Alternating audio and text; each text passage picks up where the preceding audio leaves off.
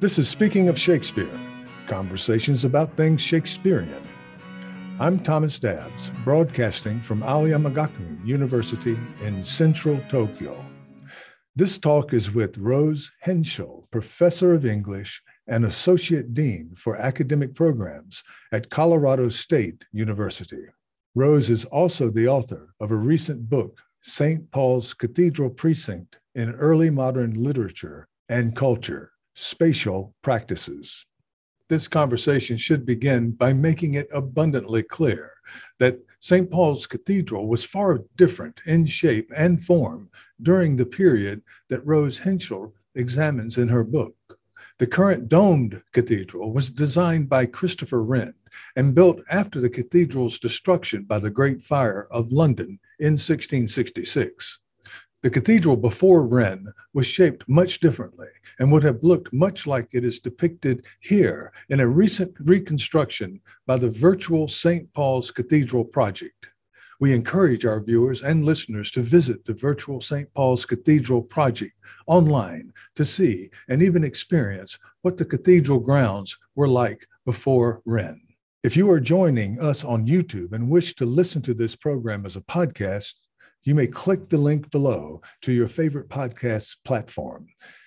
If you are joining us via a podcast and wish to watch this program, we are available on YouTube under the search term Speaking of Shakespeare. This series is funded with institutional support from Aoyama Gakuen University and also with a generous grant from the Japan Society for the Promotion of Science. Good afternoon. It's your afternoon, Rose. It is so good to see you. It really, really is. And uh, how is everything in Colorado right now? Everything's beautiful. It's a beautiful day here in Colorado. It's about 4 p.m. And I'm just really thrilled to have the chance to talk to you today. Well, I'm thrilled, and we can have a competition to see who is more thrilled. Uh, I don't want to waste any time before we get to your new book because it is new as far as academic books go, extremely new. And the title is St. Paul's Precinct in Early Modern Literature and Culture Spatial Practices. And I know that you have, through your career, you have been working on, uh, well, gender, of course, and dress, cloth, clothing, uh, those sorts of things. Uh, and of course, spatial, what uh, a keyword, spatial practices, this added to the title, which is so important for that region. So, if you could just kind of bring us up to speed on on your book and what it's about and what uh, a reader can expect. Well, thank you, first of all, for giving me the opportunity. I published the book, um, it came out in July of 2020, really in the middle of the pandemic, and um, talk about anticlimactic.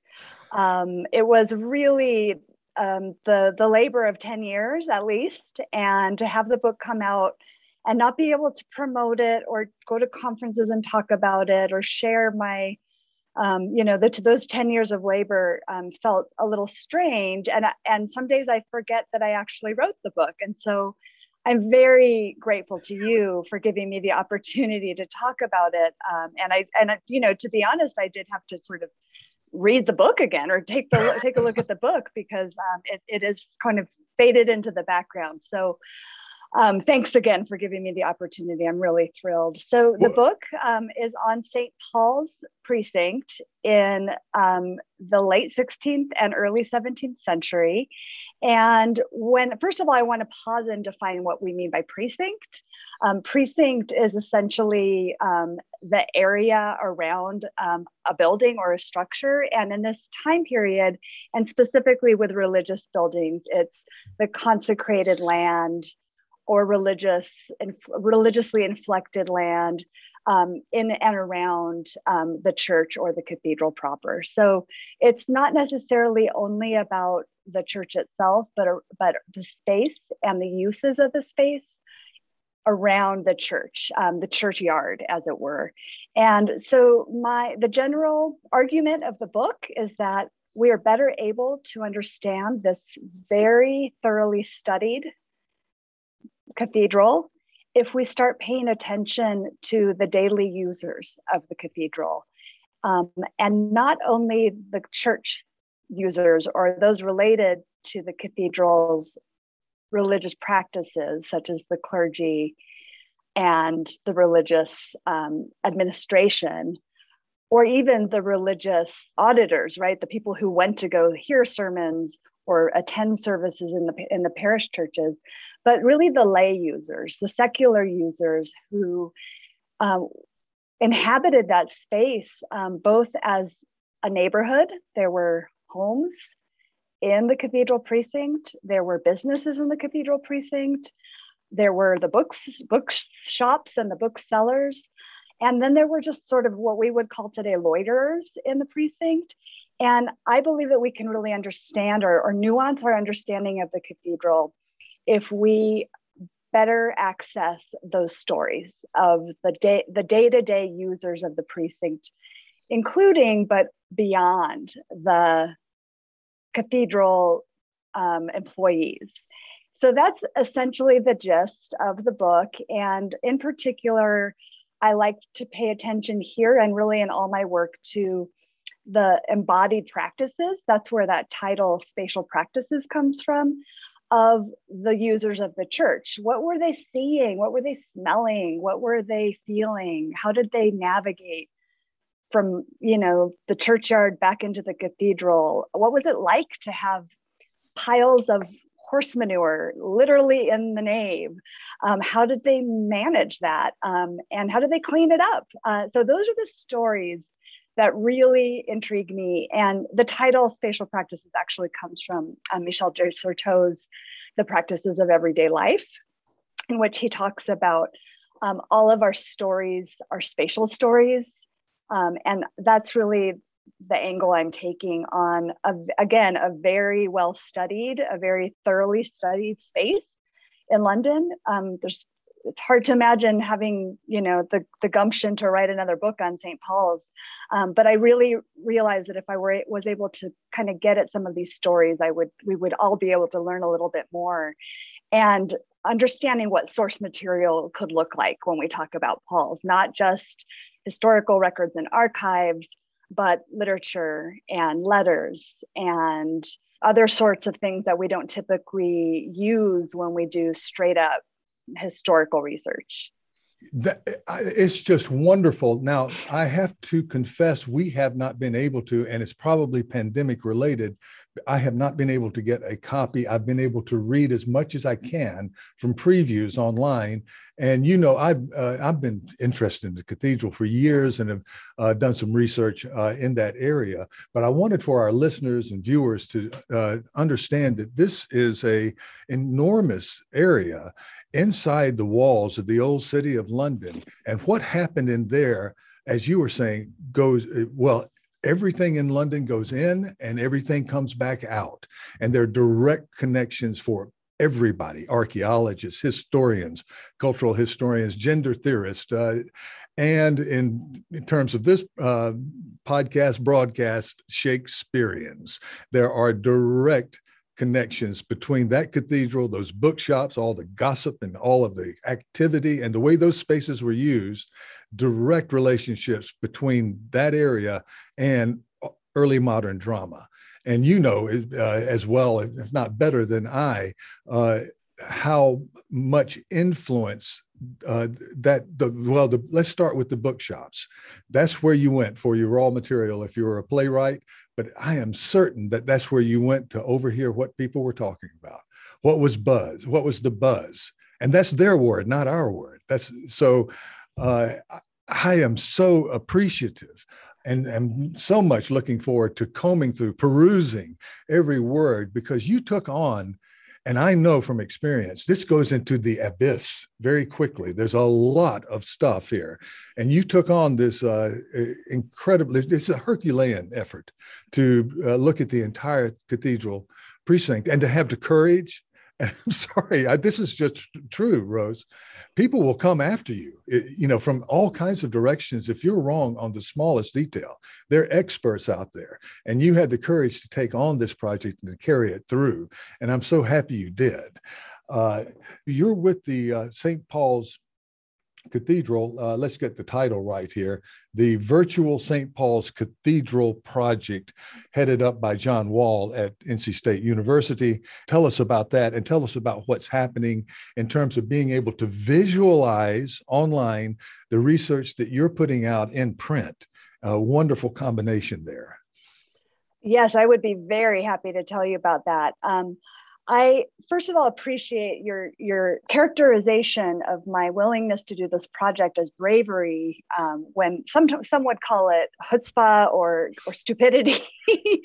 um, and I think that that is one of the wonderful things about being a literary scholar, is especially those of us that came up in the um, sort of new historicist period, is that we started to understand that we could do a lot of things um, with with our methodologies and that we weren't necessarily confined to the realm of literature as amazing as it is and i certainly do discuss literature in my book um, but I, I really i think i bring a literary scholar's um, perspective um, and sensibility to other source material. And and that does rattle um, theology scholars and, and, and archaeologists. Um, but I think that the emphasis on not trying to supplant anything that we're doing here or make a different claim that's a better claim or, or a, a, a claim that's more right, but you know the word i used earlier was nuance. And i think that's ultimately what when we work in, in historical scholarship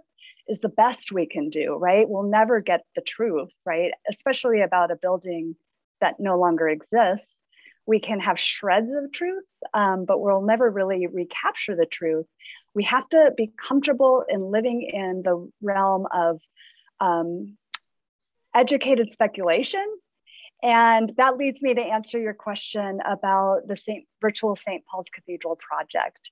That um, digital humanities project, um, about 10 or 15 years in the making, maybe 15 years it goes back to, was the sort of brainchild of Professor John Wall at North Carolina State um, to bring to life uh, what St. Paul's Cathedral looked and sounded like in the time period. And through um, National Endowment for Humanities grants and a whole lot of faith and passion, uh, he really worked with um, uh, actors who were uh, able to recreate old pronunciation of sermons, in particular John Donne sermons.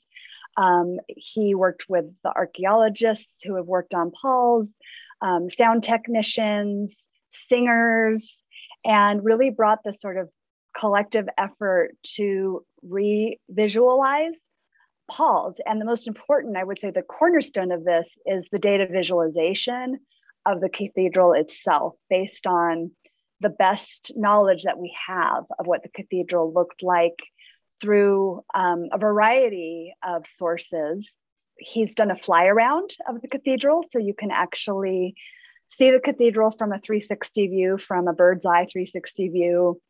Um, very recently, they've created some of the interior spaces with the tombs and the monuments.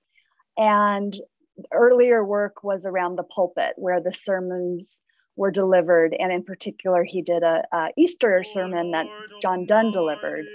And it's an amazing um, rendition of what a sermon might have sounded like from up close from a 100 yards back and maybe even another 100 yards beyond that um, you have ambient noise like seagulls. We, we, are finally reminded that St. Paul's was near a wharf um, next to the river. Um, and there's murmuring of the crowd, and it really visualizes and through sound technology what I would love my book to also do in a sort of a textual way is to bring to life, animate, if you will, the life of the cathedral beyond its um, important status as the seat of the Bishop of London. Well, i the, the sections that I've read, I've noticed that you're very good at giving us an ambulatory feel, if that's the right way to say it, of walking through the cathedral, which I think is extremely important. And uh, I also wanted to add to what you've just said that the uh, in terms of the original, uh, trying to bring back the as much as possible the uh, to restore the original look and feel and smell and taste and whatever of the cathedral, we uh, a friend of our uh, series of our program, Ben Crystal, uh, has Donne the uh, uh, whose father David Crystal is very famous. He and Ben uh, worked some years ago and still are working on original pronunciation. So Ben read the sermons in this soundproof room. He described to me that was sort of out of some sort of a science fiction novel where you, you there's no sound at all except him speaking, and he delivers the done sermon in original pronunciation and so it gets that precise.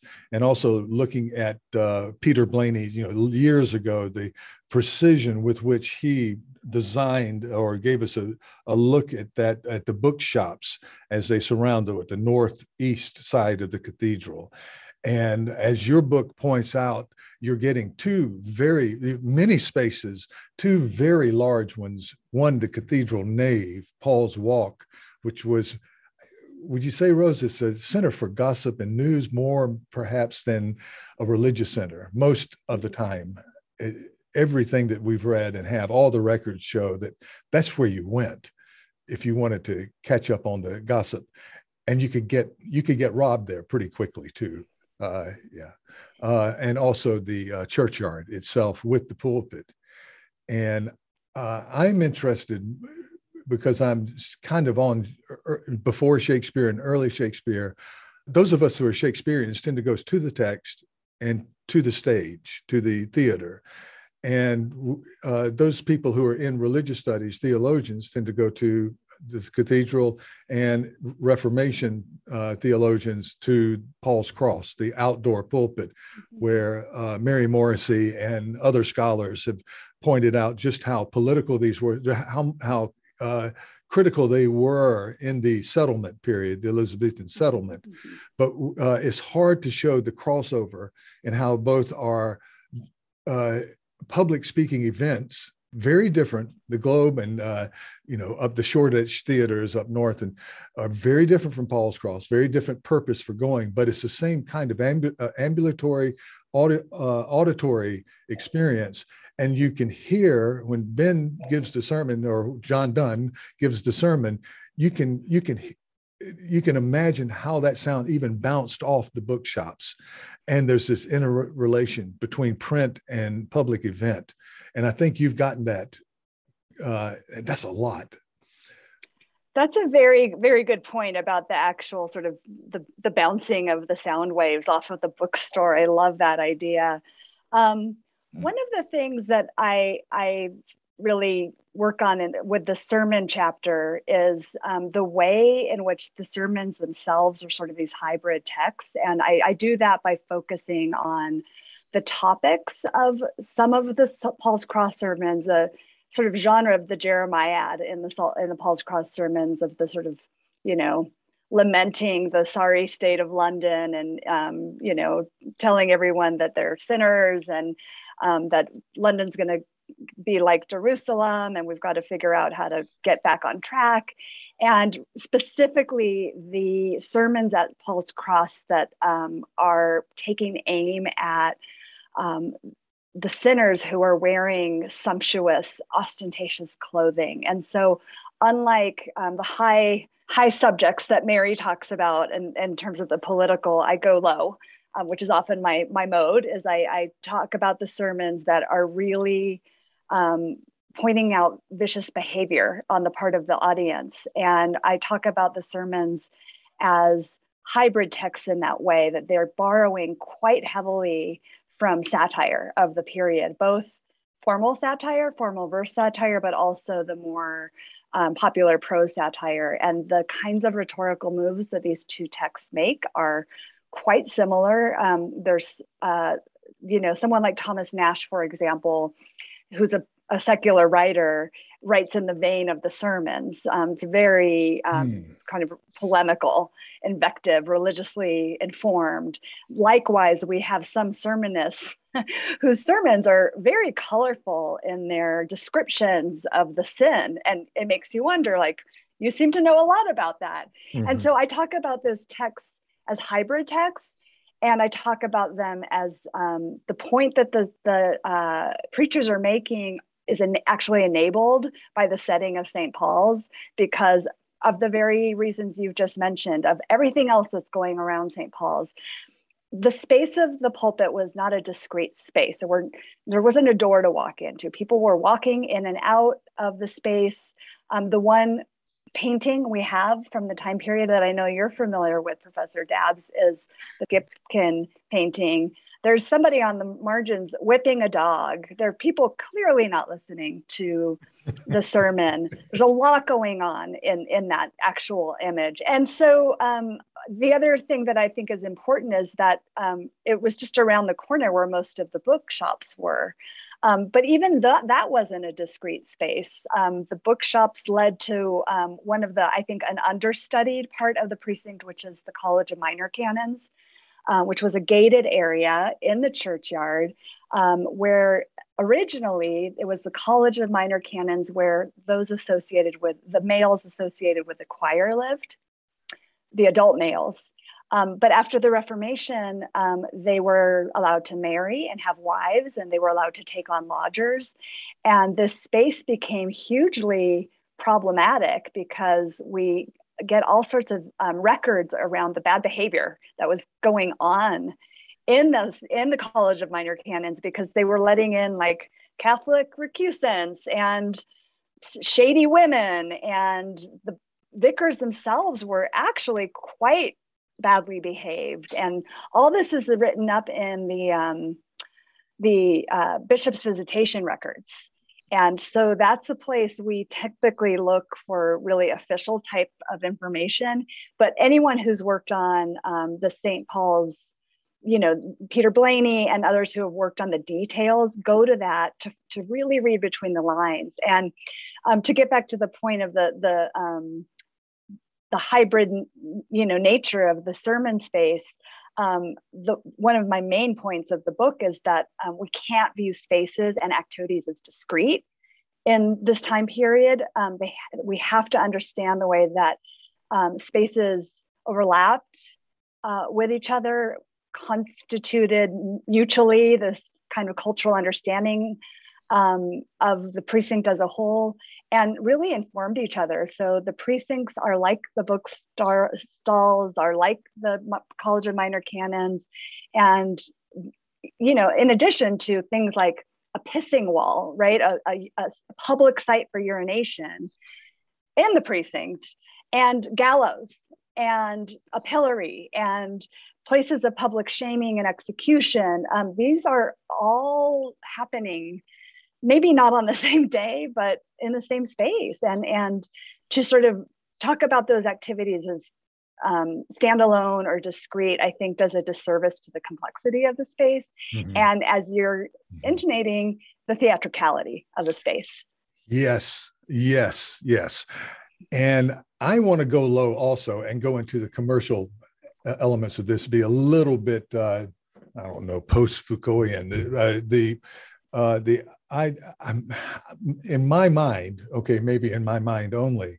Uh, the the sermons did a, did uh, much early on in the Elizabethan period and even before, but in the Eliz- early Elizabethan period to market religious material that was being sold at those bookshops. And uh, even though preachers, you know, cried out against the uh, theater and that sort of thing. Of course they did. They were in direct commercial competition with uh, the theater, but they also were, in, of course, uh, you know, I think genuine in there. A lot of bad things happened around theater, you know, uh, let's face it. And it was fun in that way too. But uh, that same marketing kind of technique where you're you're bouncing uh, public proclamation, public performance off of bookshops, uh, almost literally in sound, uh, creates this market so publishers can go into a venture markets of pleasure reading. And Tottel does it very early, and William Seres does it very early. And they put out what were supposed to be uh, instructive texts like, uh, you know, Ovid and uh, the metamorphoses or metamorphoses, a Golding Golding's favorite, uh, a, a, famous translation, and uh, and suddenly all of these plays start coming out with these Ovidian stories and Shakespeare just mm-hmm. follows second, really second generation after these earlier uh, playwrights and they're following the same kind of line. They're using that cathedral space uh, to, let's just face it, pre um, market, get people into the theater. Oh, you know the story of Romeo and Juliet from years ago. You know, three. We we have what three, almost three cent, uh, centuries, three decades of it.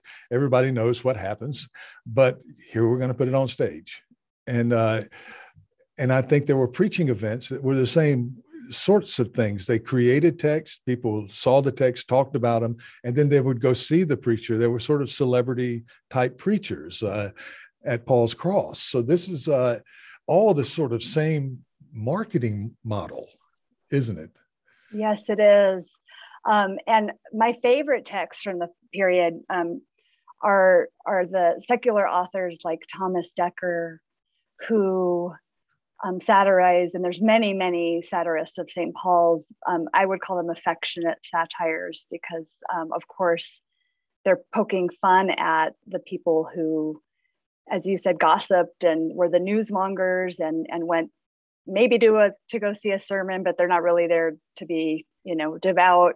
Um, and of course, then they publish these books um, yeah. of satire in in the in the churchyard. So it yeah. is really a, a recursive um, cycle in um, Dekker's The Gull's Horn book. There's a, a chapter on um, the gull, who's the sort of unwitting fool who wants, you know, wannabe, um, wannabe gallant. Um, and it's kind of like a conduct manual. Uh, and one of the chapters, the little mini chapters, is on how to how to be, uh, you know, in Paul's walk. And this tiny detail, which is um, when you're done doing your turns inside the cathedral, if you can read, go to the bookstalls and expound upon your opinions about the books.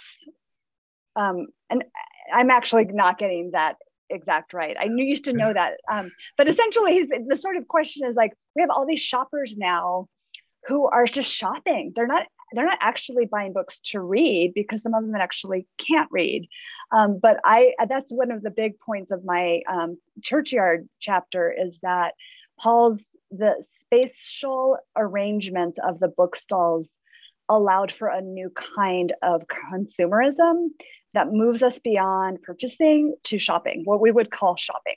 Um, shopping, and of course, you're you're already kind of pointing in that direction of the advertisements um, that that other folks have talked at length about um, book historians about how books were advertised how plays were advertised um, and of course there's there's all of the advertisements um, and people were competing for customers and some customers were not going to buy they were just going to browse. And there's a lot of fun literature around um, consternation of the browsers. Ben, ben Jonson hated that.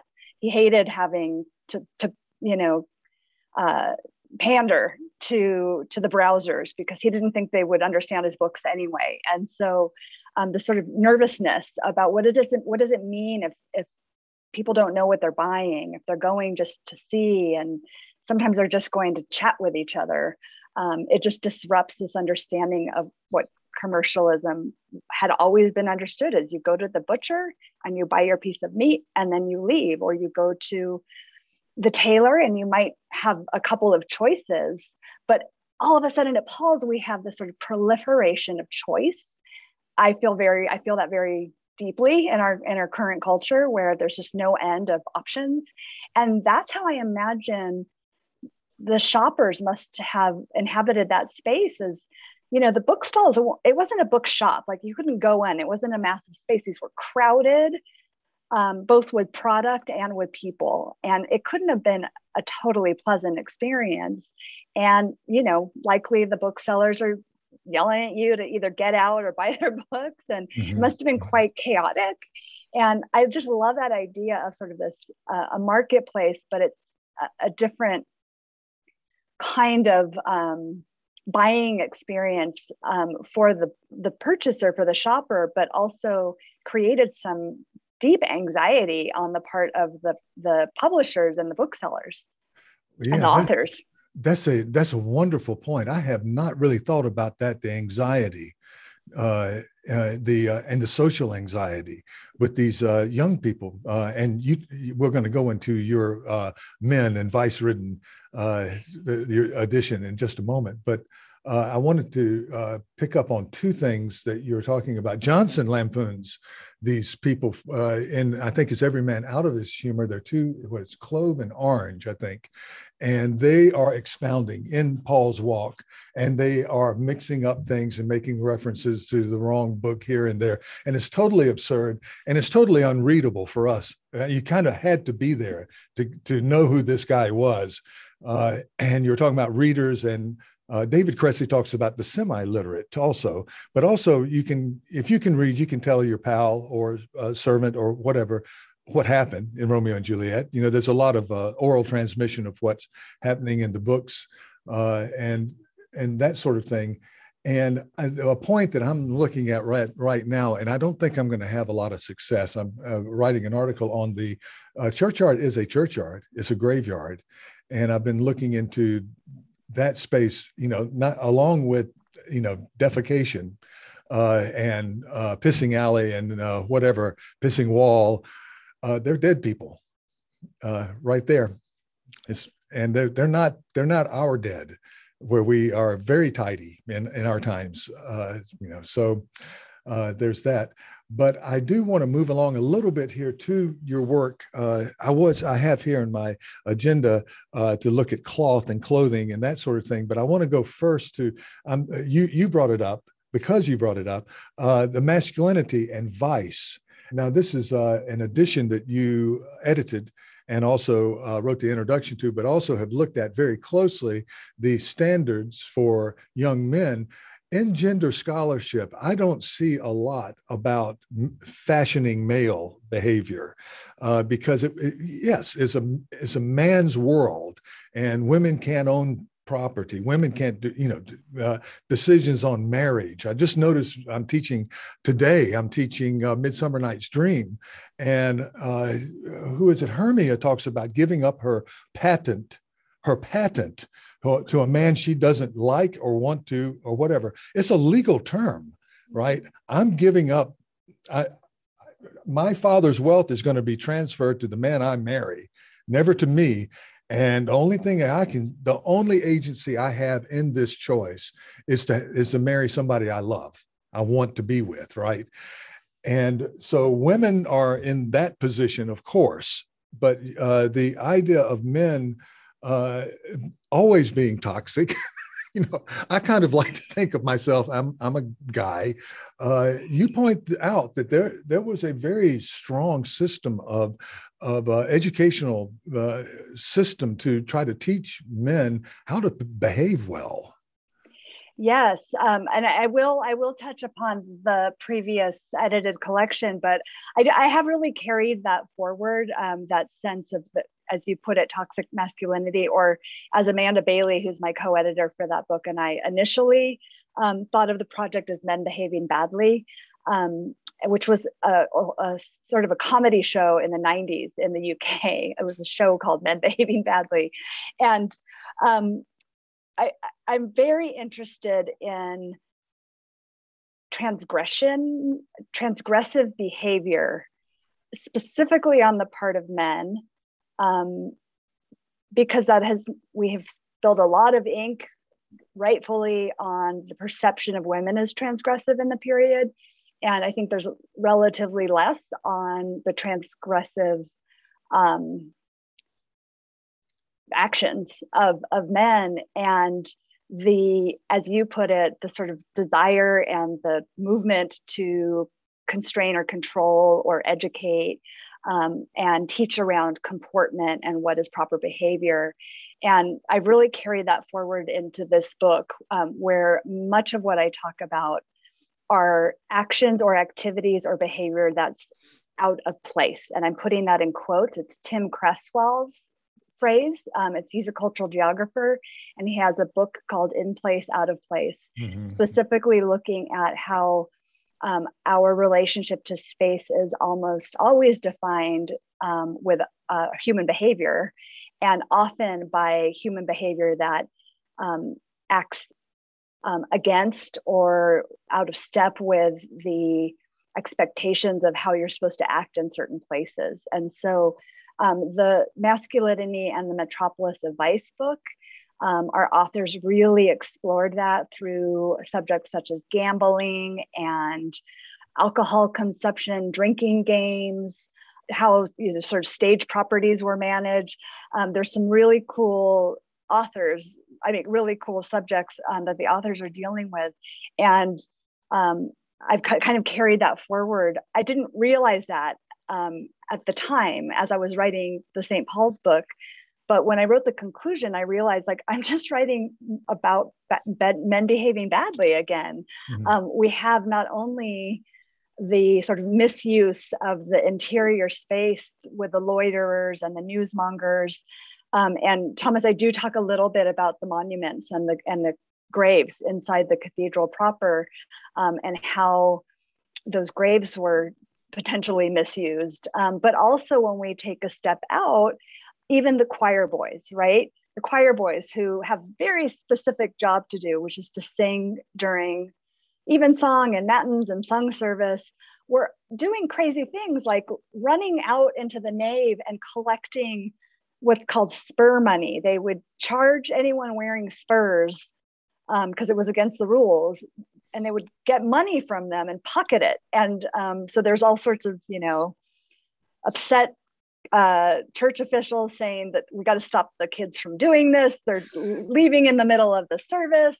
Um, we have an amazing detail of, of the boys um, urinating on the cathedral floor and sliding uh, as if it was ice, is the phrase.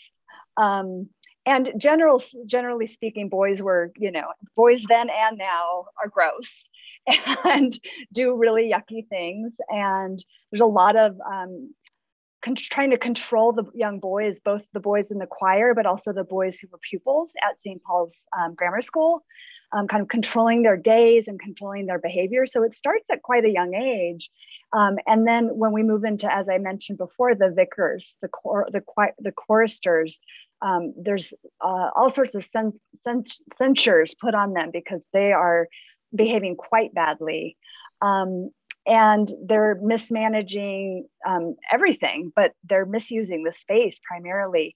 And ultimately, what Amanda Bailey and I tried to do in that book was link um, the definition of masculinity was tied quite closely to the way that men moved through and embodied, moved through space and embodied that space. And so um, it was uh, touching upon cultural geography that I really ended up kind of picking up that strain and, and moving forward with that. So um, yeah. uh, the creation of London through the way that men in particular um, moved through that space is, is yeah. the, well, I wanted to supplement what you're saying here with the title of the books. There'll be a cover shown here on the uh, video version uh, Masculinity and the Metropolis of Vice, 1550, 1650 and yes, Amanda Bailey and Roze Hentschell.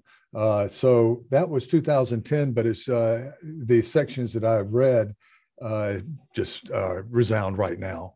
It's it's it's all it's nothing has changed. nothing has changed. In fact, it, it might have in recent years gotten worse in terms of public behavior of people. We've seen, uh, of course, you're American, I am too, and this is an international broadcast. But uh, there's some very ugly scenes recently in America of people behaving badly that uh, you would think. Uh, and there have been uh, good moments recently uh, where, you know, in, in any kind of argument, dispute over politics and so forth, uh, a, a way of doing a way of approaching people uh, with whom you do not agree that might be more genteel, more uh, civilized, uh, more in the area, you know, in the area of civilized public debate. Now, Shakespeare, I wanted to make this point too, because Shakespeare, uh, almost as a rule, avoided the city. It's just, I looked and looked and looked, and, every, and a lot of people have. Uh, and it's it's come out, and a lot of scholars, you know, Shakespeare was not a city playwright, whereas Jonson and uh, Marston and uh, you know, there's a list, a whole list of uh, people who loved the city and loved to make fun of the city, and I think some wound up in a, jail because they were a little too city oriented, and I think Shakespeare uh, avoided jail and uh, primarily because he stayed away. But you look just under the surface and you can see all these behaviors with that you're you're talking about in the cathedral precinct and also in terms of masculine you know bad behavior with with men. The big one that came up earlier in my mind was ophelia uh, admonishing politely her brother who's preaching to her you know and and saying and talking about the preachers who reck not their rede who do not practice what they preach. And you were talking about the section of uh, the uh, northeast side the of the cathedral where uh, you had those uh, people who were churchmen not practicing what they were preaching. That's right. Right. That's right. I will mention the one time St. Paul's Cathedral shows up in Shakespeare is in um, Henry the Fourth, Part Two. Falstaff is um, trying to find Bardolph, his servant, and he's asking the page where he is. Um, and he sort of reflects. He said, "Well, I bought I bought him in Paul's." Yeah, yeah. Um, That's where you go get a man and exactly and you you bring up and and you know much more about it than i do the, is it the si quis the si quis door the yeah. area where yeah. advertisements were were placed and that's, right. that's, that's where you you went if you needed a man and somebody that's to help right. you do something you could put up a notice like uh, uh the classifieds uh, yeah. I have noticed one other area, but it's out of time. Richard uh, the Third. The, I think there's a little pageant where they go. The Paul's is very briefly mentioned. It has nothing to do with anything. It's in fact one of the last places you would go if you were trying to make connections uh, yeah. between 16th uh, century and 17th century uh, Shakespearean period there are many other uh, things and yeah. uh, you know i'll just throw it out gallants at the beginning of romeo and juliet yeah uh, or wannabe gallants that you mentioned earlier, uh, getting into a fight in a public space. Um, Mercutio acting out, doing the Queen Mab speech. Where is he? Zeffirelli gets it right, I think. He's in an mm-hmm. echo, you know, he's in, he's surrounded by stone and he's in this echoing area where his voice is being amplified and he has an audience and he does this impromptu, crazy speech, right? I just think that is drawn. Where else could it be drawn from in London? You know, right. moments like that. Right.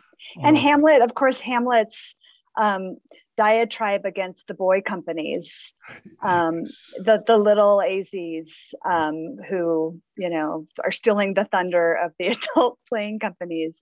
Um, that is clearly a reference to the children of Paul's and Blackfriars, um, yeah. the Queen's the Queen's children, and um, there so yeah you have with shakespeare i i did look at my um, index before this interview to remind myself what i had said about shakespeare in the book and I, I there's a handful right? And so um, and it's usually as you said just more of like a an analog right? Rather than a direct reference. The bardolph comment is funny because that's a that's a gag for the audience. The audience it, it goes on to say after I bought Bardolph and uh, Paul's, if I had bought a horse in Smithfield and married, you know, found a wife in the stews, I would be horsemanned and wived.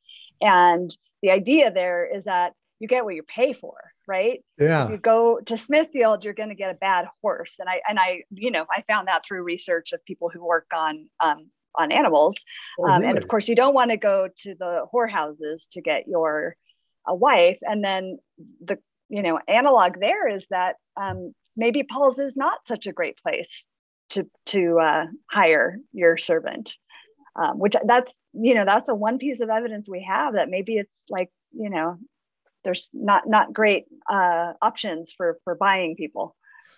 Not great not a great option. Uh, you know you, you're likely to pick up a thief uh, yeah. according to and of course all the Falstaff and his crew are, are no better. But the uh, what big point i wanted to make about your book and in collaboration with the uh, virtual st paul's is that this i believe is a starting point uh, or can be marked as a juncture where so much more research can be done now because you can point to your work uh, if you are in uh, any variety of fields uh, and uh, also be, supplement that oh and by the way i'm giving a i'm doing a paper for the shakespeare society of japan in two days three days two, two days. I'm one day ahead of you. I'm your Wednesday, my Thursday. But uh, I'm doing, and you have saved me because I didn't know that the full cathedral, I have a slide that has the old truncated version. And so now I can fix that and be up to up to date. But it, so this is the point I'm making is that we can now show it. And uh, so I've been showing truncated versions and talks about Shakespeare, in this case, an edition that appeared in uh, Paul's Cross Churchyard. And I wanted the audience to get the visual, right? Because it's very hard. But then again, the visual can't uh, lead you into the details of how uh, in what you can do in print. Both collaborate so well, and uh, so we, I, we, owe you great thanks because we can uh, we can uh, go to this book now and uh, and also to the to the project. Well, let's talk about clothing and cloth because that was your earlier uh, work right out of uh, graduate school, I believe. Uh, the culture of cloth in early modern England, textual constructions of a national identity. Now, those are some big words. Well, thank you. Um, it is like going back in a time capsule um, to look at that book again. It was um, it came out of my um, graduate dissertation at University of California, Santa Barbara, and I um, again worked on it for several more years and added another chapter to I did a full overhaul of that book. But but the kernel was there, and and um, I was reflecting today on the relationship, or I guess the thread, the, the threads that have stayed with me from that book. Um, and I think one of the the funnier ones is that I I, I uh, seem to be unafraid of taking these like monolithic subjects like the British wool industry, like maybe there's no other subject that has been written about more by historians. Um, and St. Paul's Cathedral, again, very, very um, well trod ground. And deciding that that was okay and I wasn't going to be afraid um, of the historians. and so, in, in that particular book, I make the claim that, especially by looking at the, again, popular literature, prose, drama, um, satire, uh, even pastoral literature in that book because of the, the sheep and the wool connection, that we're able to understand the anxiety that was happening in the late 16th century around the crisis of the economy, um, founded largely on what was happening in the wool industry and the decline of the wool industry as the central uh, commodity.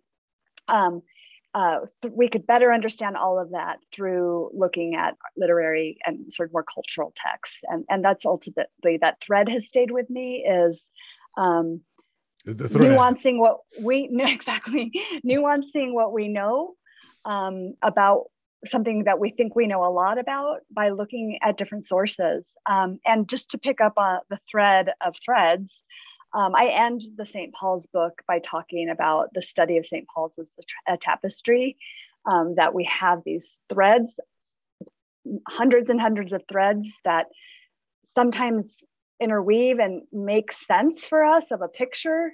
But then there's always something beyond the tapestry, right? It's pointing to like beyond the border of the tapestry is something that's just out of our reach, just out of our sight. Um, and I know you're nodding because you totally get that. And when you work on this, something as complex and complex and wonderful and complicated as St. Paul's, you have to be comfortable with that kind of work. And I think that um, while my my work on the cloth industry focused on um, how this this literature helped create a national discourse around the cloth industry.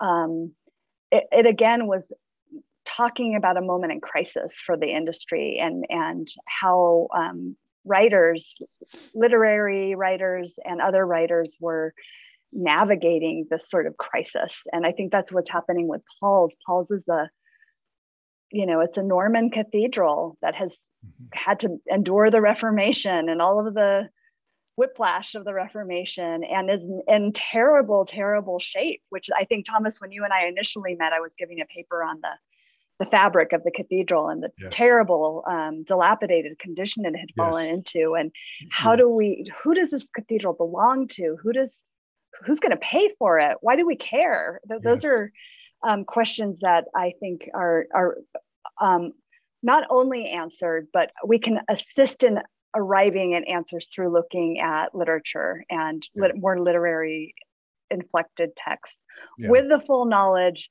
that many of our historical texts, if you gave them to someone on the street, they would say, well, this is a poem. Like this, you, this supposedly like legitimate historical text is actually written in verse. Now, that's a poem as far as I'm concerned. Yeah. so yeah. there's no easy, um, you know, there's the lines between what is literature is very blurry in this time period. And, and I think that that uh, makes for, um, for historians can be confusing because they don't know how to ap- approach a horrible poem like we do. um, these poems are not good, but you got to figure out how to read them and what you're getting out of them. And so I think that literary scholars really do bring um, a, a, methodology and a sensibility to this these tricky sources. Yeah, they do. And I, I, was just thinking, just as they had their spaces, uh, particularly in the cathedral, we have created ours uh, academically.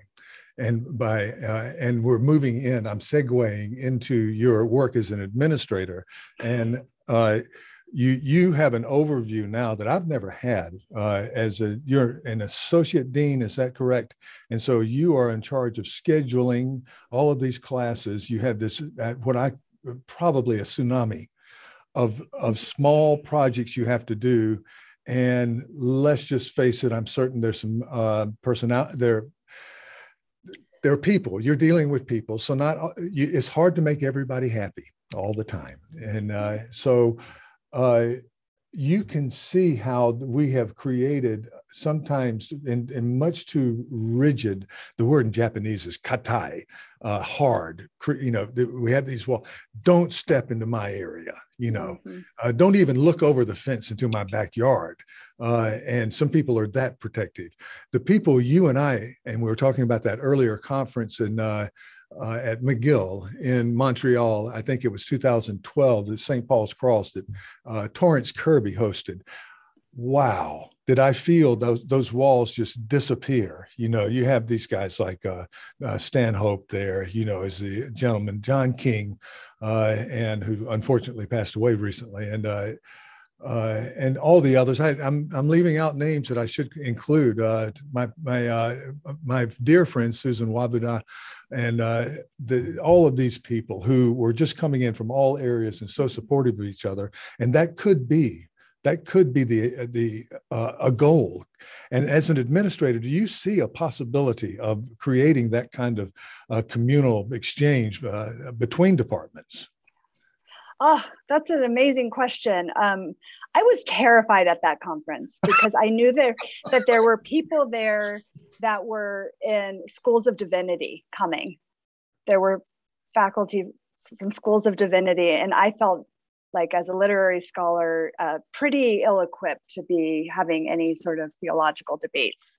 Um, I was quite terrified, and and Peter McCullough was also there. Who's yes um, a Donne scholar and also a sermon scholar. Um, and I was also, you know, but anyway, of course, but you, you described it perfectly because we were all forced to be in one room. There were no concurrent sessions. We forced is a bad word. We were all invited to be in one room together for every single talk. And we didn't get to pop out or you know go to a different panel um, and and i think that is helping me get towards the answer to your question, which is that getting people in a room who are coming from hopefully the same a, a problem or um, an issue from really different perspectives. And I think that St. Paul's conference is a great example. We were all talking about sermons at Paul's Cross, but we were coming at it from different perspectives. We had John Schofield, the archaeologist, there. We had John Wall there, who was just getting started on his virtual project. And everyone was like, What is this?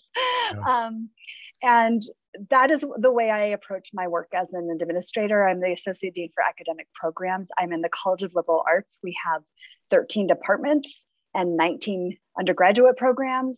And I'm supposed to oversee all the academic curriculum and and you know pro, you know the I you know I, I get to help departments do what they want to do um, but when we have to get, make headway on a problem the best solution and this was very difficult during the pandemic to get people in a room and sometimes it's a virtual room now mm-hmm. and really I, I, my job is to define the problem and really let the faculty who are experts in their own field bring their expertise and and uh, you know and and help us think through things.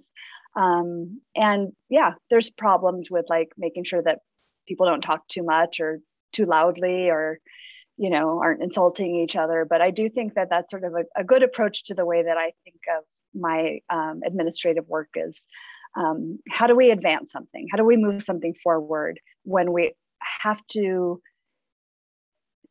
uh, honor the the various disciplines that we come from and um, not diminish or belittle but really honor those perspectives um, so that we're all learning more. I'm in a college with economics and ceramics, right? This is not an easy thing, um, but we really it's it's the only way forward at it, especially at a complex like a large university, is to land on on some page. And I also the other thing that I I've my mantra is. Um, consensus not unanimity yeah. we don't all have yeah. to come to the same conclusion but yeah. you know if if there's some sense that we're on the right track that feels pretty good yeah, that's the Japanese way, by the way.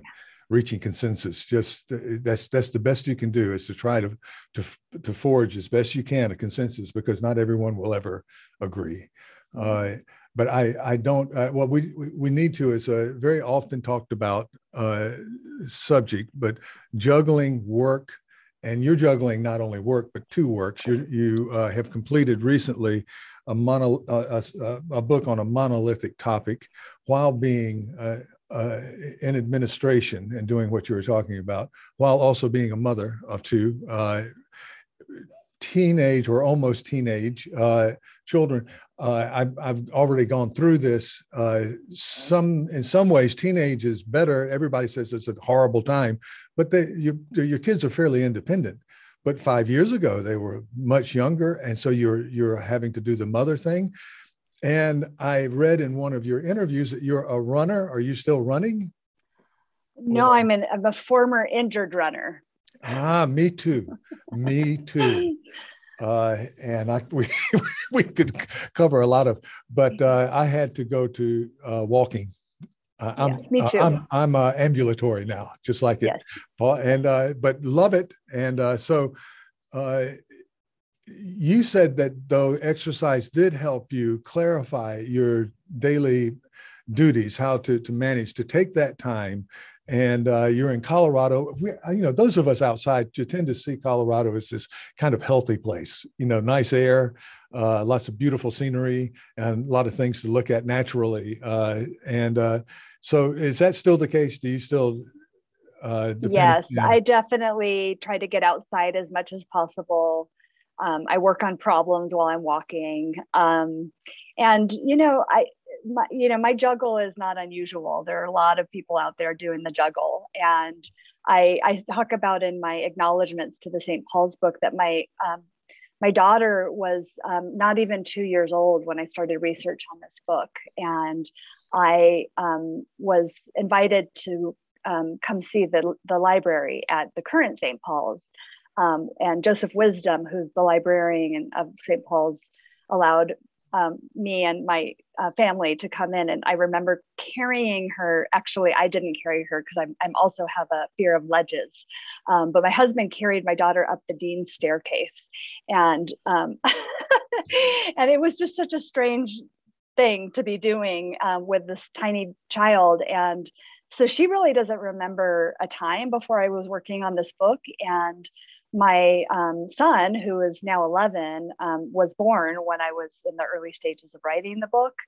And so um, the my secret, and it is no secret, is is uh, habit consistency and um, embracing the early morning hours, which I know you do too, Thomas. I wake up, I still do. I wake up early morning. The house is quiet. Um, I, I, I may not get a lot done, but I, if I can do a half hour every day that I don't have to like, if, if I only work once a week, I spend the first half hour of the next session figuring out where I left off. But when I work, you know, just a little bit every day, um, uh, it's and that that running really helped me with that. Running long distances is like you cannot run a marathon or a half marathon by walking out the door and doing it. You have to put in that those yeah. little those little runs, and so that's um, you know finishing the book, I also have a you know a great friend who works in um, an adjacent period. She works on Mexico, but in the same time period, and cares about things like sacred space and all of that. And so, just having a um, an interlocutor that is, uh, you know, will help you talk through ideas has been really important to me. But yeah, some days I do. Just to be honest, I do feel like I don't even understand how that got written. Um, it, it does. Yeah. It did feel, especially when I took on that administrative role, that it was like a an against all odds yeah. situation. Yeah. yeah. Well, you did it. You did it. Uh, well, and you brought up something that's interesting. You, your friend works on 16th and 17th century Mexico. Is is that what? Yeah, and there's a Mexican connection in your uh, in your line. It's am I right? Yes, yeah. yes, right. Thank you for bringing that up. Also, yes, she works on. Um, she's an art historian, so she works on Aztec and post post Columbian right. um, yeah. codices. Um, yes, I'm I'm actually uh, Mexican myself. My uh, mother is Mexican, was born in, in the United States, but um, both of her parents um, are Mexican from the state of Sonora. And I grew up in Southern California. Um, my grandfather was the um, Mexican consul to the United States, and he was very into Mexican culture. Um, growing up, that was really important um, to our family, still is. and my mother now moves, lived, uh, lives in Fort Collins and moved here. Um, so I've got um, a little abuelita, which is little grandmother for my kids now in town. And I say little is because the sort of joke about Mexican grandmothers is they just keep shrinking until they disappear. And in my family, they grow very old. And so I look forward to a long, a long, a lot more years with my now 85 year old um, Mexican mama. yeah wonderful that's a wonderful connection. You seem to have uh, and have inherited an administrative gene from your grandfather uh, there. So perhaps if there's such a thing. Yes yeah, so you grew up in california and you were though you were uh, undergraduate at vassar i saw. And uh, so you moved to the northeast a long way from home as a young person and then went back to sort of an uh, east-west thing. You went back to Santa Barbara and uh, ending up in Colorado with that connection. what a wonderful uh, thing. Um, I sort of uh, in in my career the hub, the hubcap sort of came. I ended up in Japan, uh, but uh, but I'm glad I did. I'm really happy that I did if you have in mind, if you've gone to London or if you've seen pictures of current St. Paul's, and I think there's a picture of it right behind my head, it doesn't uh, look like that in the 16th century. It doesn't look anything like that. As Christopher Wren's later re- rendering of the cathedral, beautifully done, of course. But the cathedral you're talking about is a Gothic, like you said, Norman cathedral. That uh, second point is that you don't finish a cathedral a cathedral is always in growth and and st paul's is no exception although there's this one juncture where wren comes in and just changes everything. But uh, i was before pre-pandemic we, there's a barcelona connection uh, it, i'm married to um, uh, well i have a sort of spanish family now in a uh, old age uh, what my wife calls old person's marriage but uh, we were both married before w- with children. But uh, so I've gotten to spend a lot of time in Barcelona, and of course, the Sagrada Familia. Uh, people will say, "Well, when are they going to finish it? When are they? When are going to?" And the answer is never. Yeah. The cathedral, as soon as they finish whatever, um, you know, design, they'll have to go back and start working on other areas. I love that you brought that up because I did forget to mention that one of the sort of major sort of theoretical um, underpinnings of, of the St. Paul's book is that um, we can really only make sense of space if we understand it to be dynamic and not and and, and in flux. And, and other cultural geographers work on this. Uh, um, Allan Pred in particular talks about space as a process. And um, it's such a useful way to think about cathedrals for the very reasons that you said. They're always in in flux. I talk a lot about that as about the you know the changes that were made to the fabric um, to the pulpit to the you know houses were built against the cathedral then they were taken down um, and things that seem like they're there forever um, they're not. Um, they get destroyed. Um, I talk about the fire in 1561. It's sort of the place where my book starts. Yeah. And I talk about the Notre Dame fire at the end in my conclusion. Um, I was literally watching the footage of Notre Dame burning as I was finishing the last chapter of my book on, on the fabric of the cathedral. And I was like, I, I had this weird reaction. I had a very different reaction than most people, which was like, you know, tears and sorrow. I was like, ah, this fires happen in cathedrals. And by the way, that fire that burnt down was Victorian. It wasn't medieval. Um, and yeah. so I my my response to it was very weird because I I was more detached. I I would say. Um, yes, of course, it was a horrible thing that it burned down, but um, but there's very little in our lives um, in terms of the built environment that is permanent. And when you have something um, like a cathedral, it seems, as you said, monolithic, it seems permanent because of, you know, everything. But, you know, even that cathedral was not impervious to the Great Fire of London. And no.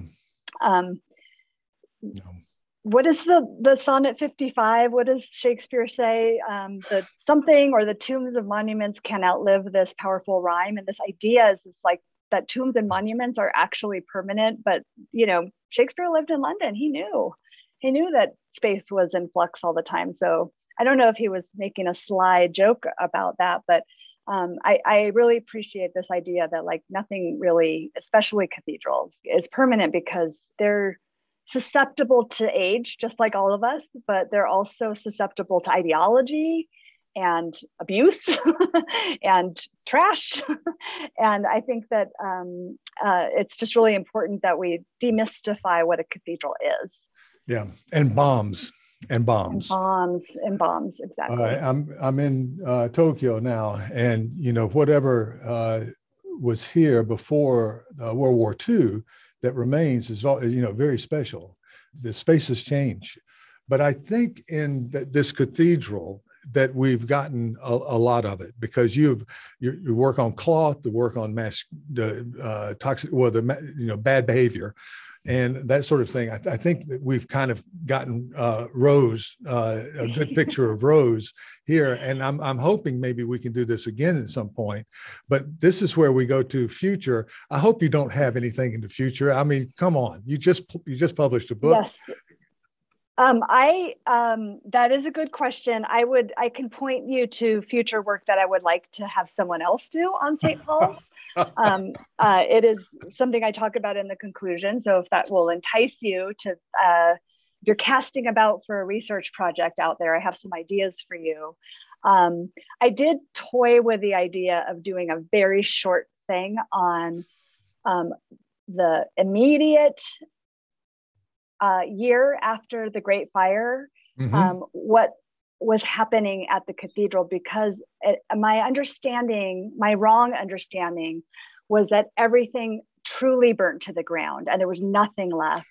Yeah. And and you know, then I was reading a letter from Christopher Wren um, talking about what the next steps were in terms of recovering from this horrible catastrophe and he signed it you know from the deanery at st paul so he was actually he had set up his office ah very good very good all right is that my uh it's um 66 16 is that the yes fire? yes the 1666 okay. is yeah. the and i think this letter that i was i happened upon was actually a um from 1667 or maybe even later 1666 Great. was very soon after and there's um, several poems written about the fire and i just thought well that would be kind of fun just to do a, a little thing on the poems yeah. and um, yeah.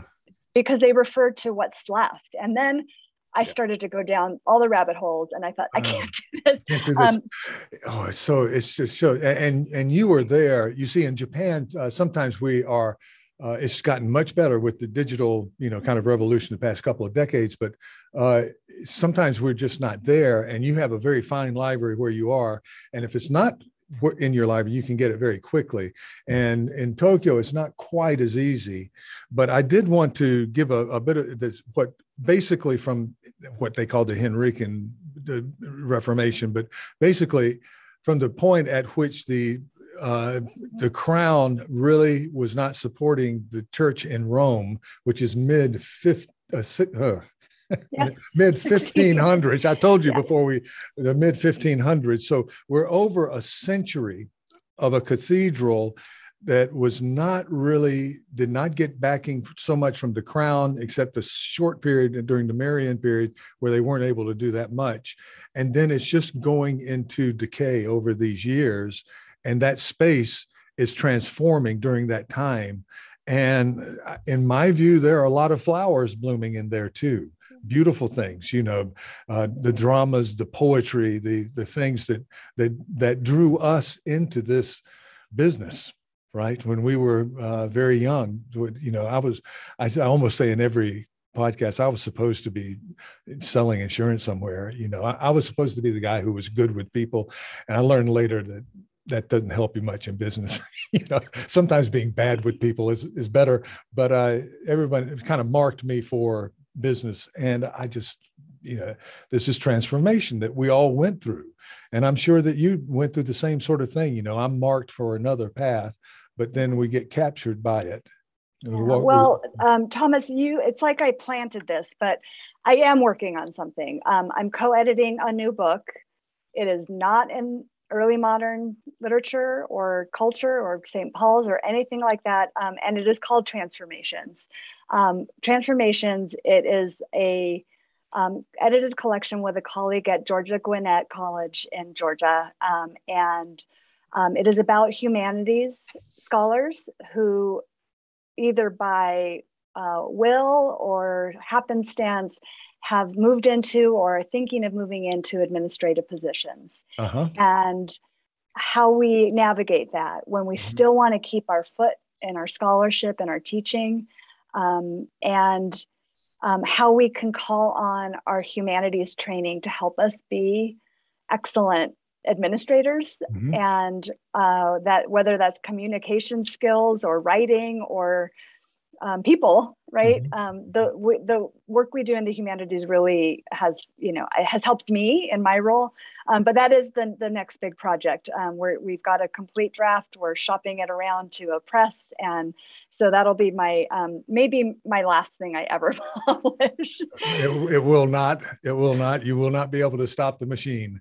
Uh, it will keep on churning as long as you live, and and there will be many many more years. And uh, so the uh, I, am so happy to hear you're stepping out of field because that's a good thing to do, you know. And it's a learning. Uh, there's a learning curve when you thought when you start thinking about your audience not being the people we mentioned earlier at uh, a conference, uh, our uh, in our roughly speaking in our interdisciplinary area. Um, to a, a, a, larger, a broader audience, and I've tried it and done it. I've done it then it's uh, it's difficult to get people to read it. But I think because it's instructional, you know, those were the first great books. Really, you could argue that the Bible is an instructional text. Yeah. So there's uh, there's war, there's romance, you know, all of those things, but. Uh, instructional i think some of the big sellers during that period were instructional text and yeah. and your your work on st paul's i'll finish with this and please stay after we finish the uh, uh, interview, I want to debrief a little bit with you. But uh, your work has done, uh, like I said, I want to emphasize this.